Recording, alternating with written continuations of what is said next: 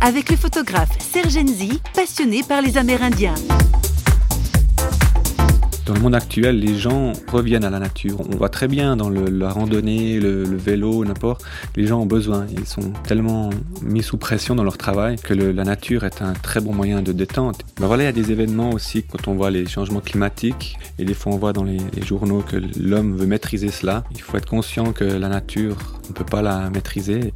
C'était un, un chef d'une tribu qui disait c'est seulement quand il n'y aura plus de poissons dans les rivières, plus d'eau dans les lacs et plus d'arbres dans les forêts que l'homme blanc verra qu'on ne peut pas manger l'argent. Et je crois que ça, ça résume vraiment tout. Je pense que si on arrive à respecter un petit peu plus la nature qui nous entoure, nos proches, c'est un tout. Hein, je veux dire, le respect aussi avec nos, proches, euh, on aurait évité pas mal de, de choses liées aussi à l'environnement. C'est pas faux, vous a été proposé par parole.ch.